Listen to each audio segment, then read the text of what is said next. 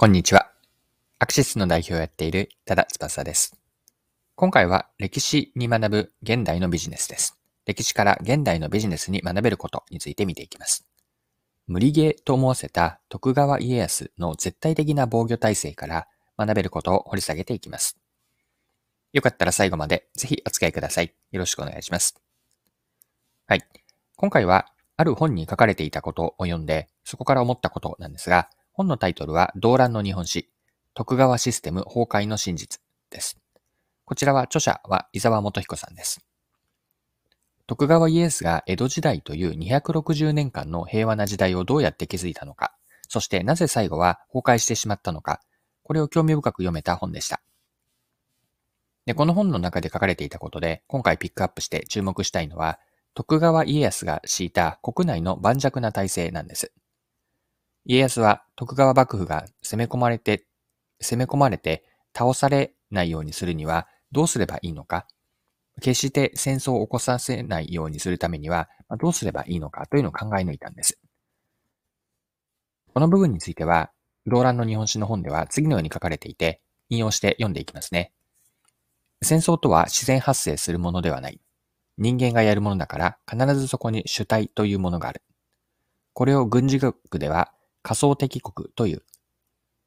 戦争を起こし攻めてくる可能性のある国家のことだ。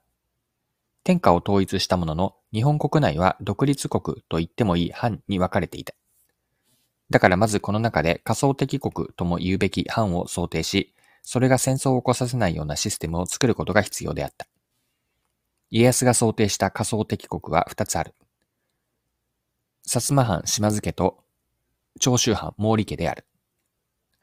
以上が動乱の日本史、徳川システム崩壊の真実からの引用でした。徳川家康は、薩摩藩と長州藩という二大仮想敵国をどうやってどうやって封じ込めるかが戦争を起こさせない鍵だと見たわけです。はい。そこで徳川家康が考えたのは、今の鹿児島県にあった薩摩と山口の長州が江戸まで攻めることを諦めざるを得ないような、絶対的な防御体制を取ることだったんです。仮想敵国である薩摩藩と長州藩が攻め込む気を起こす気をなくすような、まあ、そもそも戦争が起こり得ない状況を作ったと。でこれが家康が敷いた絶対的な防御体制だったんです。具体的にもう少し見ていくと、九州の西日本からですね、仮想敵国が江戸を攻めるルートを、まあ、陸路と想定し、江戸までの道、その陸路の道の主要なところで屈強な関門を置いていったんです。関門とは順番に西から行っておくと、お城が中心になっていくんですが、熊本城、小倉城、広島城、岡山城、姫路城とあって、大阪城、名古屋城、そして大井川という、え、え、大井川という関門であったり、箱根、そしてまた小田原城と。仮想敵国はこれだけの障害をなるべく自軍の損失を出さずに、すべて突破してようやく江戸城にたどり着けるわけです。薩摩藩主や長州藩主はこのような状況を見たときに、江戸の将軍家を攻めようとは思わなかったことでしょう。徳川家康は勝てるわけがないという、いわば無理ゲーのような状態を敷いたと。ここに家康が引いた絶対的な防御体制を見ることができるんです。はい。では、徳川家康のやったこと、ここまで見てきた内容から、この後は現代のビジネスに学べることについて見ていきましょう。家康は年には年を入れて、江戸城に仮想敵国が攻め込めないような防御体制を張り巡らせました。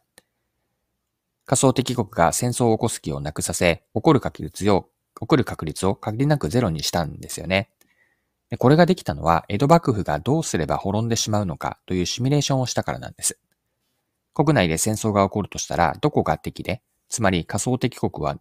どこなのかという設定、そしてどうやって攻めてくるのかという自らの負けパターンを想定したわけです。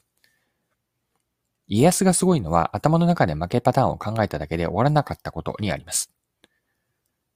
具体的な打ち手を実行したんですよね。先ほど見てきたような仮想敵国からの攻略ルートの各所にお城とか、まあ、関所を配置したわけです。最悪のケースを想定し、決して起こらないように布石を受け続け、布石を打ち続けたと。に具体的な実行を見ることができるんですが、ここまでやったというのがすごいなと。で、家康がやったことというのは、現代のビジネスや仕事のやり方に示唆があるんですよね。例えばこれから言う次のような自分の負けパターン、まあ、自分たちの負けパターンは何かをあらかじめ考えてみるといいんです。3つ、例えばの例を挙げておくと、自社商品がもし競合に負けるとしたら、具体的にどういう状況になった時か。2つ目が、自分が進めているプロジェクト、社内のプロジェクトが失敗に終わるとしたら、どういう理由になってその失敗するのか。